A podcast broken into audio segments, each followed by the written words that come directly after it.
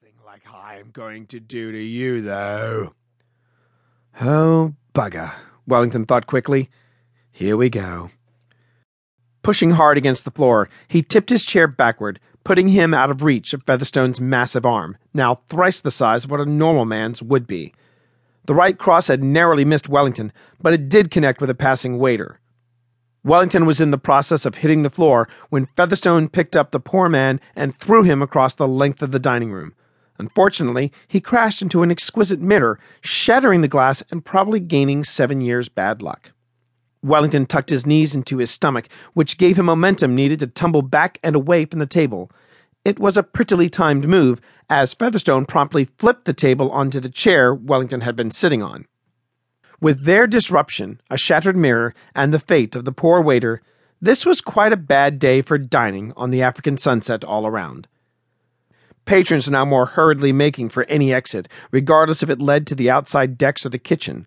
Over the screams of the female passengers, Featherstone's howl at the top of his lungs could be heard over them.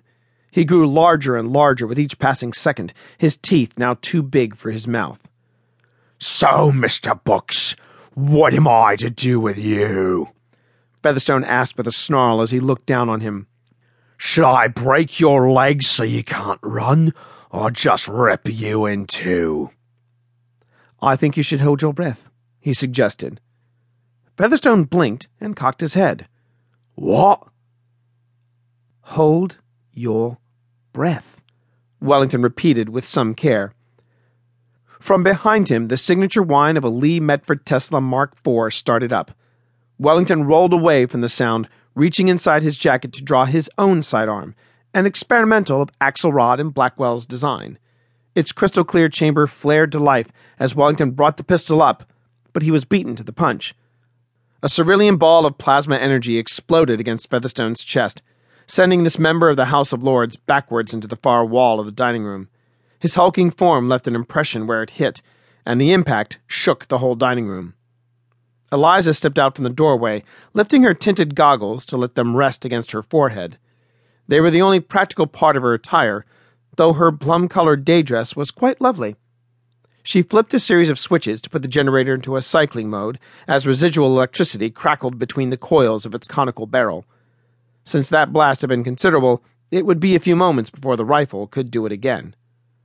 A racking cough from Featherstone widened the smile across her face.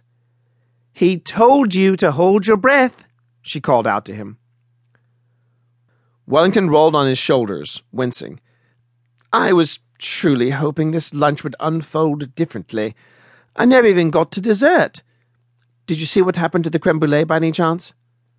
I think it's gone, darling, she said with a grin as she flipped the safety off the rifle and glanced around the dining room. Until the generator showed green, it would be high caliber shells now.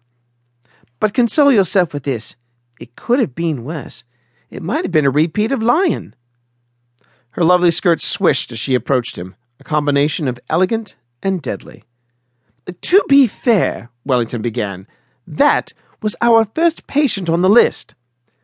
True, she said with a nod, adjusting her tiny hat around the goggles.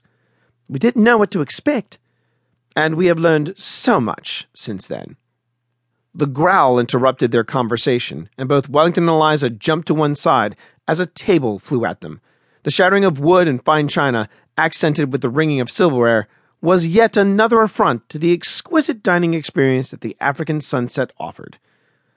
When they drew aim on where Featherstone had been, Wellington saw only a blur of muscle shouldering its way through the exit leading to the promenade deck. Wellington shot a glance at Eliza. Didn't expect that.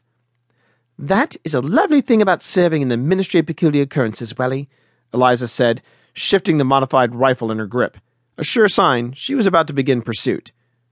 We are always seeing something new. He followed Eliza through the luxurious corridors of the African sunset. Tracking Lord Featherstone was hardly a challenge. All they needed to do was follow the screams and signs of destruction. As they went, Eliza eyed the smashed oak paneling. Jekyll's cocktails tend to show all sorts of negative side effects he failed to mention in his ledges. I suppose, he replied, somewhat resigned to the uncertainty. The term negative is a rather subjective one.